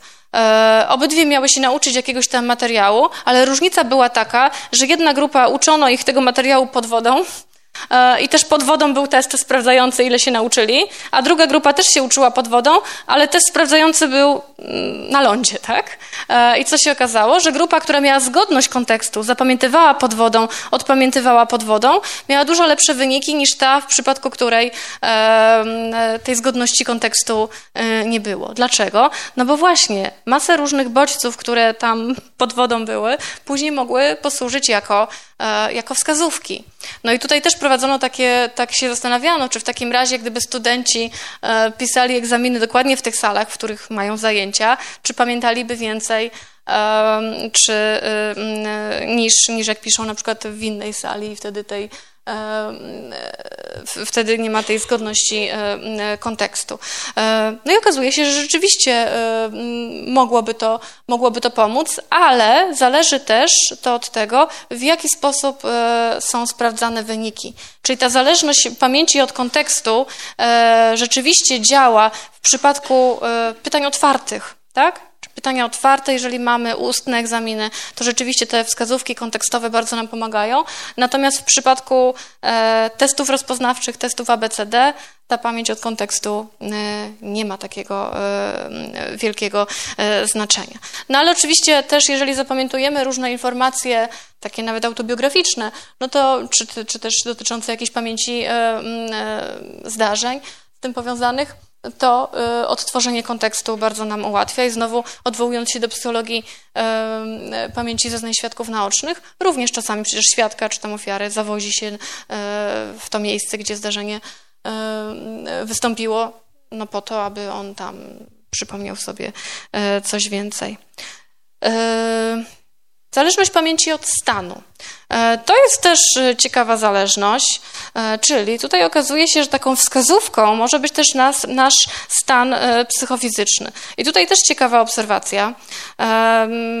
Okazało się, że na przykład osoby, które w stanie upojenia alkoholowego coś, nie wiem, sobie schowają, zrobią i tak dalej, bardzo często później w stanie trzeźwości nie są w stanie sobie tego przypomnieć, ale jak znowu zostaną wprowadzone w stan upojenia, to sobie to przypominają. Jak jest zgodność znowu właśnie stanu psychofizycznego, no to łatwiej taką informację e, wydobyć, tak? Czyli znowu jakbyśmy się uczyli jakiegoś materiału, będąc lekko, nie wiem, chorzy, jakąś tam grypa by nas brała czy coś, no to paradoksalnie później, będąc już zdrowymi, będziemy pamiętać um, trochę E, trochę mniej. No i też zależność pamięci od nastroju. E, ta zależność pamięci od nastroju tutaj z kolei oznacza, że jeżeli jesteśmy, no właśnie, zapamiętujemy jakieś informacje w bardzo dobrym, e, będąc w bardzo dobrym nastroju, no to później, jeśli ta zgodność nastroju jest, no to również łatwiej jest nam je e, odtworzyć. I tutaj może być pewien znowu haczyk, czyli na przykład wyuczeni, że trzeba nadawać emocjonalnego znaczenia przyswajanym informacjom, nadamy przyswajanym informacjom super śmiesznego jakiegoś tam znaczenia i, i będzie miło i sympatycznie i zapamiętamy więcej. No ale później jest egzamin, gdzie się stresujemy okrutnie, więc nie będzie tej zgodności nastroju i to nam może e, w tym wypadku trochę utrudnić, jeśli egzamin e, nie będzie testem, bo jak będzie testem, to znowu nie będzie to miało e, większego, większego znaczenia. Wracając do tego ćwiczenia, czyli mieliśmy kilka osób, w przypadku niektórych wiedzieliśmy, że znamy, ale w danym momencie nie możemy sobie przypomnieć. Więc jak wydobyć tę informację? Co zrobić, żeby tę informację sobie przypomnieć? No muszę poszukać jakichś e, wskazówek, tak? Czyli zastanawiam się, skąd ja znam tę osobę? Czy to jest polityk, czy to jest aktor, czy to jest ktoś, tak? Czyli próbować czegoś się e, uczepić, znaleźć jakąś wskazówkę. Jeśli sobie odpowiem, że to jest, nie wiem, polityk, no to znowu, z jakiego kraju, choćby nawet, tak? I tak dalej. No i, i tym sposobem e, mogę spróbować rzeczywiście odzyskać tę informację. Czasem bardzo e, tak naprawdę banalnym e, sposobem jest śledzenie alfabet, e, liter alfabetu. Bardzo często jest tak, że kiedy sobie w myślach dojdę do tej litery, na którą zaczyna się imię czy nazwisko tej danej osoby, której nie mogę sobie przypomnieć, no to rzeczywiście wtedy e, ta informacja e, zostanie, e, zostanie przywołana. Tak jak już mówiłam, to rzeczywiście już na etapie zapamiętywania my możemy zadbać o, różne, o różne wskazówki. I to jest też tak, od, od czego też zaczęliśmy, że to, że my z reguły wiemy, w jaki sposób będą sprawdzane efekty naszego uczenia się. Tak? Wiemy, czy, ktoś, czy, czy będziemy przystępować do egzaminów ustnych, czy będzie test ABCD, czy, będzie, czy będą pytania otwarte na, e, na jakimś sprawdzianie, egzaminie E, no i tak naprawdę do tego dostosowujemy e, sposób, sposób uczenia, tak? Czyli ten sposób wydobywania informacji oczywiście wpływa na wybór strategii uczenia, ale tak czy inaczej możemy już na etapie zapamiętywania starać się, aby tych wskazówek było rzeczywiście jak najwięcej, aby zadbać o to, aby daną informację można było wydobyć na wiele różnych sposobów. No i do tego nam właśnie służą i, i skojarzenia, i emocje i tak naprawdę wszystkie te zasady, o których, e, mm, o których mówiliśmy. Przeszliśmy te 10 e, zasad skutecznego uczenia i teraz podsumowując e, i zbierając jakby wszystko, wszystko razem, tak naprawdę 10 faktów na temat uczenia się. Czyli co to w ogóle jest skuteczne uczenie się? Czyli jeżeli mówimy o skutecznym uczeniu się, e, no to chodzi nam o to, że ktoś zapamiętał jakiś, e, jakiś materiał, przechowuje go w swojej pamięci i dodatkowo potrafi szybko i łatwo go sobie przypomnieć, tak? Wtedy, kiedy ta informacja jest mu, jest mu potrzebna. Oczywiście, jeśli mówimy o skutecznym uczeniu się, to jeszcze mamy na myśli trwałe przechowanie. To jest też bardzo ważne, bo czasami takie mechaniczne powtarzanie danego materiału, ono spowoduje, że my zapamiętamy, ale na bardzo krótko. Na, tak naprawdę na moment. Czyli takie zakuwanie całą noc, ono może być skuteczne, że ja pójdę rano na egzamin, zdam, ale później tabula rasa, tak? Czyszczenie. E, czyszczenie pamięci, już nie wiem z tego nic. I przecież nie o to nam, e, nie o to nam chodzi. Chodzi nam o to, żebyśmy trwale e, przechowali w pamięci określony, określony materiał. E, drugi fakt. Uczenie się jest, umiejętnością, którą nabywamy. Czyli nie jest to jakaś umiejętność, no właśnie, z którą się e, rodzimy. Musimy się nauczyć uczenia. Jedni są w tym lepsi, inni gorsi. Jedni jakby opanowywują skuteczniejsze strategie uczenia, inni mniej ale przecież my tę zdolność, tę umiejętność możemy rozwijać całe życie, więc nigdy nie jest za późno, żeby spróbować popracować nad swoimi e, strategiami uczenia się. Trzecia sprawa że najbardziej skuteczne strategie uczenia się e, są najczęściej sprzeczne, e, sprzeczne z intuicją. E, dlaczego?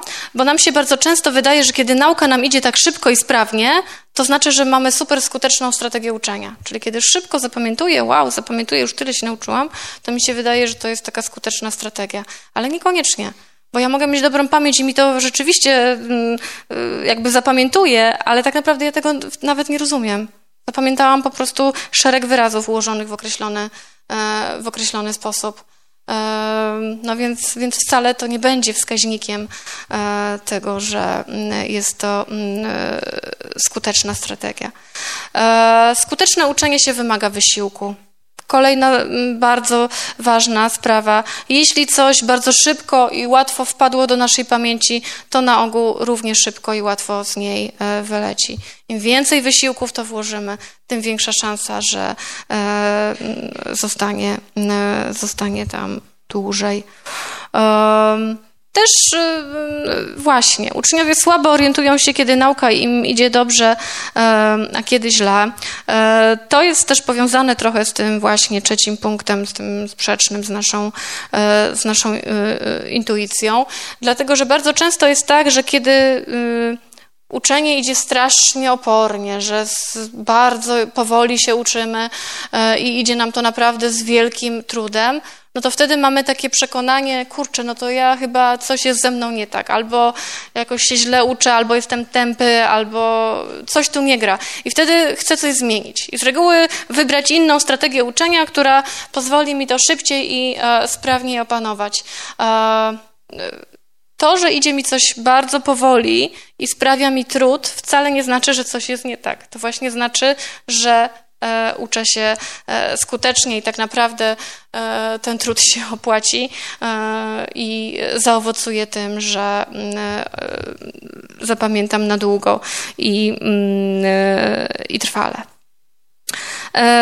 Kolejna, kolejna zasada, no właśnie, że wielokrotna lektura tekstu w skomasowanym czasie, czyli najczęściej wybierana strategia uczenia się absolutnie przez wszystkich, bo też tu czy badania się prowadzi na uczniach w szkole podstawowej, czy na studentach medycyny, to jest to najczęściej wybierana strategia uczenia, która, która absolutnie nie jest skuteczna, bo to jest rzeczywiście taka strategia, która pozwoli przyjść na egzamin, napisać, tak? Czyli to jest, y, mówimy o tych trzech, e, trzech Z, tak? Zakuć, zdać, zapomnieć. I to rzeczywiście tak, e, tak działa. Na chwilę to do pamięci wrzucę, może nawet zdam egzamin, ale później już nic z tego e, nie wiem. Przecież nie o to, e, nie o to chodzi. Kolejna, kolejny fakt. Skuteczną strategią uczenia się jest rozłożone w czasie z, zróżnicowanych ćwiczeń przypominania. Czyli to, co już mówiłam. Trzeba powtarzać materiał, ale nie powtarzać jakby ten etap zapamiętywania, ale powtarzać etap y, przypominania. E, I co więcej, różnicować ćwiczenia. I tutaj e, też e, to jest właśnie e, dość ciekawe, w jaki sposób różnicować te ćwiczenia. Czasem one możemy sobie bardzo ułatwić zadanie. Większość podręczników z reguły na koniec każdego rozdziału ma jakieś ćwiczenia sprawdzające, pytania sprawdzające.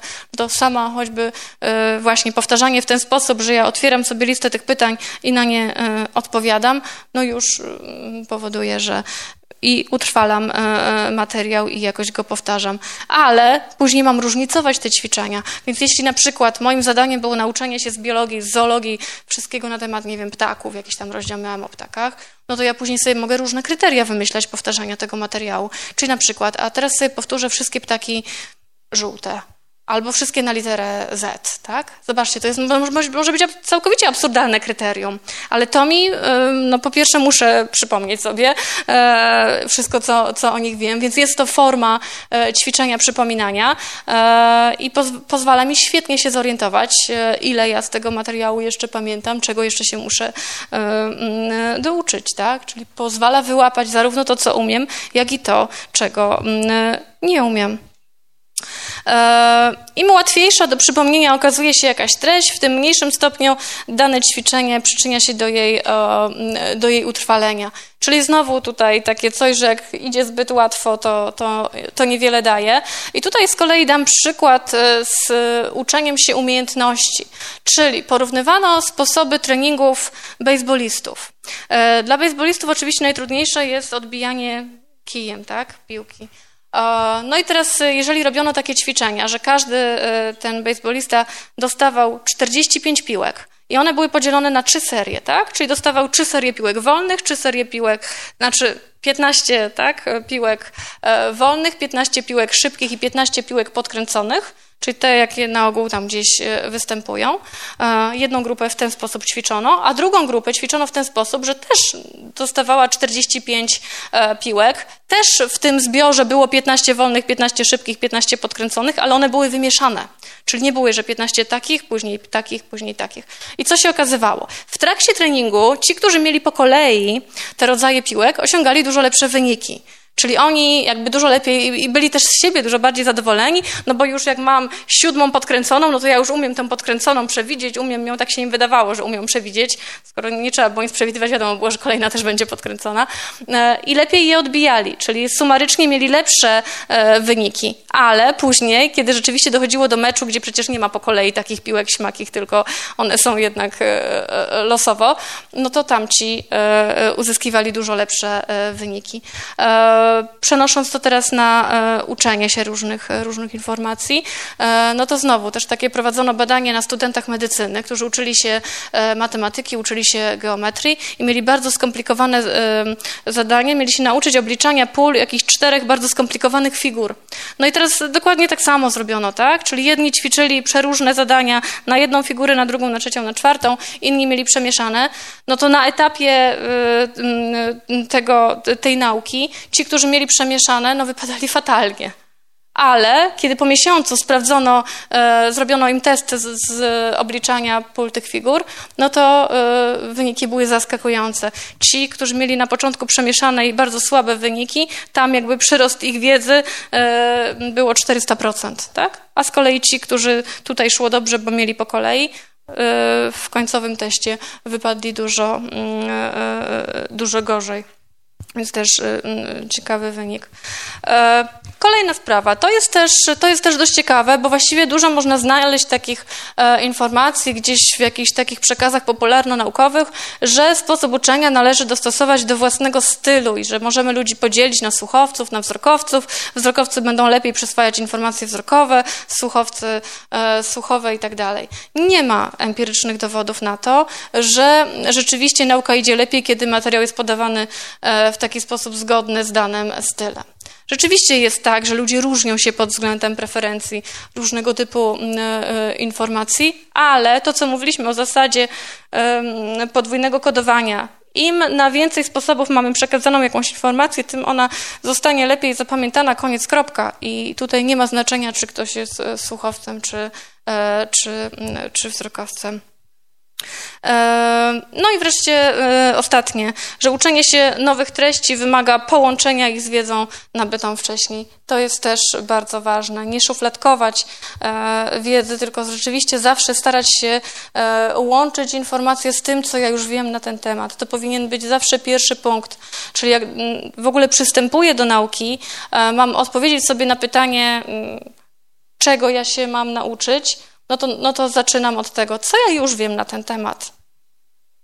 Z czym mi się to będzie kojarzyć i później oczywiście łączenie e, poszczególnych, e, poszczególnych elementów. Proszę Państwa, tutaj na koniec e, dałam kilka książek, które po pierwsze posłużyły mi też do przygotowania tej prezentacji, po drugie, no, które bardzo polecam, czyli 12 zasad skutecznej edukacji Przemysława Bombla i Marzeny Wiśniak, trening pamięci również Przemysława Bombla i Agnieszki Baran i harwarski poradnik skutecznego uczenia się, czyli stosunkowo najświeższa pozycja, która, która ukazała się kilka miesięcy temu.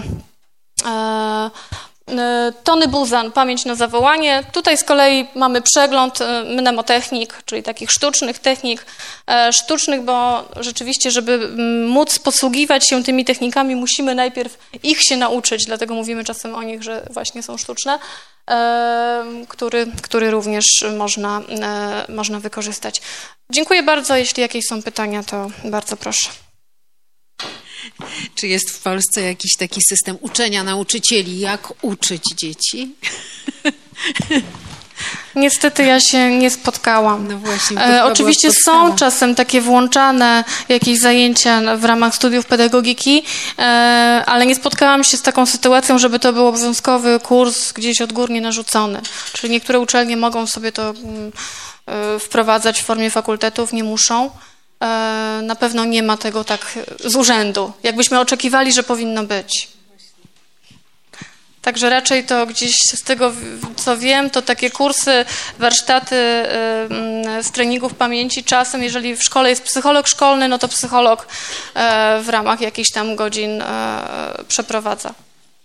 Ja mam takie pytanie, czy są jakieś badania odnośnie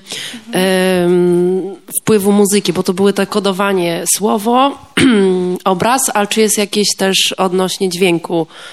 Jakieś badania na ten temat? Czy nie? Słynny efekt Mozarta. Myślę, że o to pani troszkę. To znaczy, powiem tak, bo ja wykorzystuję muzykę trochę, i mhm. łączę obraz, słowa i dźwięki. Tak się zastanawiam, czy to też jest. Czy są jakieś badania na ten temat, czy tak Y, są badania, y, mm, dużo jest badań. Rzeczywiście od kiedy, mm, no powiem, że od, od, kiedy, od, od badań dotyczących efektu Mozarta, czyli słynnych badań, e, w których puszczano osobom badanym muzykę Mozarta, później mieli rozwiązywać jakieś zadania arytmetyczne i osiągali lepsze wyniki niż ci, którzy Mozarta nie słuchali, zaczęło się głośno o tym, że Mozart, w ogóle muzyka poważna, może mieć jakiś zbawienny wpływ na e, procesy poznawcze. E, paradoksalnie, jak się przeczyta wyniki tych badań, to ten efekt był bardzo słaby i bardzo krótkotrwały, więc właściwie jakby go nie było. Natomiast nagle zrobiło się głośno, wręcz e, zalecano, nie wiem, kobietom w ciąży, żeby słuchały muzyki poważnej, to dzieci będą inteligentniejsze i, i wręcz e, twierdzono, że od słuchania muzyki Mozarta można podnieść sobie IQ. E, to absolutnie z tych badań nie wynikało i na to nie ma żadnych e, potwierdzeń. Natomiast to, co pani mówi. Prowadzono też wiele badań e, na temat właśnie takiej pamięci, muzyki jako kontekstu, tak? Czyli czy jeśli uczymy się przy jakiejś muzyce, to później jak będziemy odpamiętywać przy tej samej muzyce, e, jakiś efekt będzie. E, I z tych badań, które ja czytałam, przegląd takich badań, e, wyniki nie są jednoznaczne. Porównywano różne style muzyki, na przykład piosenki e, Franka Sinatry, muzykę barokową, muzykę współczesną jakąś tam. I tutaj e, były różnice dotyczące i rodzaju e, muzyki, i, i efektu. Czyli w niektórych badaniach wychodziło, że rzeczywiście określona muzyka może przynieść lepsze wyniki, czyli na przykład muzyka barokowa się sprawdzała, czy muzyka współczesna. Akurat w tych badaniach wyszło, że z kolei inna, inne rodzaje muzyki klasycznej poza barokową nie miały, nie miały efektu. E, więc później zaczęto się zastanawiać, czy to nie jest tak, że muzyka preferowana może tu mieć dobry, e, dobry efekt. No bo oczywiście w takich badaniach no, ktoś mógł lubić taką, ktoś taką, a został przydzielony do grupy jakiej, losowo jakiejś tam. Więc, więc tak jak mówię, wyniki nie są jednoznaczne. W niektórych rzeczywiście ta muzyka jako kontekst pomagała. Natomiast też pamiętam takie badania, gdzie dużo lepsze efekty były, jeśli muzyka była bez słów bo jeśli to były takie piosenki śpiewane, no to ten tekst rozprasza, tak? Że, że możemy się skupić bardziej na tym tekście niż na, no, niż na przyswajanym e, materiale. Więc w takich sytuacjach tutaj rzeczywiście zdarzało się, że przy że zalecano, żeby to jednak była sama muzyka bez, bez tekstu. Więc, więc jako kontekst rzeczywiście, rzeczywiście tak. Natomiast takie, żeby wcześniej słuchać muzyki, a później to jakoś może e, pomóc, e, to w tym sensie, jeśli ta muzyka działa relaksacyjnie, czyli rzeczywiście to jest też ważne, że jeśli my mamy zacząć się uczyć, powinniśmy wszystko inne odłożyć, żeby nie myśleć wtedy o tysiącu innych rzeczach i być jeszcze zestresowani tam po czymś, bo wtedy też się wiele nie, nie nauczymy. Wcześniej należałoby się wyciszyć, uspokoić, więc muzyka też działa relaksacyjnie, więc e, czasem też zalecano, aby przed uczeniem słuchać muzyki w celach relaksacyjnych. Mhm. Czy mi też trochę chodziło o to, czy jeżeli byśmy na przykład te wyrazy, które tutaj były pokazane, mhm. mieli e, obraz, czyli na przykład wyraz e, raczej słonia, e, mhm. słowo słoń, jeszcze by, byśmy dodatkowo śpiewali w określonym rytmie te wyrazy, o to mi chodzi, jakby trzy kanały. Aha. Jeszcze są takie badania. Tak, były też tak? takie badania nad tak zwaną sugestopedią, czyli w, w takt rytmu rzeczywiście trzeba było powtarzać i tak uczono um, słówek z języków obcych. E, I były pewne, pewne, pewne tutaj rzeczywiście też lepsze wyniki niż bez. Tylko później to znowu było interpretowane na wiele sposobów. Czy sama rytmizacja nie pomaga? E, no ale tutaj z kolei porównywano, że jak się uczymy piosenek, uczymy się ich szybciej niż wierszy, a wiersze też mają rytm. Tak? Więc tutaj jednak ta melodia rzeczywiście może coś e, pomóc. Chociaż niektórzy badacze to tłumaczyli, że mm, być może też przez to, że muzyka wywołuje emocje. No i dodatkowo wzmacnia mm, jakby, jakby ten czynnik, że tutaj jeszcze oddziałują emocje, a sam rytm w wierszu e, już niekoniecznie. No chociaż moglibyśmy powiedzieć, że wier- wiersz też może przecież emocje wywołać, równie, rów- równie, równie silne. Także rzeczywiście takich badań można znaleźć bardzo, bardzo wiele, gdzie z tą muzyką naprawdę na różne sposoby traktowaną jej przed nauką, w trakcie nauki jako podkład, czy też właśnie, żeby do rytmu e, jakieś wyrazy, e, jakieś wyrazy powtarzać i, e, i wyniki były, były różne, ale zachęcające, że tak powiem. Tak? To jeśli nie ma już pytań, to dziękuję Państwu serdecznie. Te osoby, które się zapisały na warsztat, zapraszam do sali 006.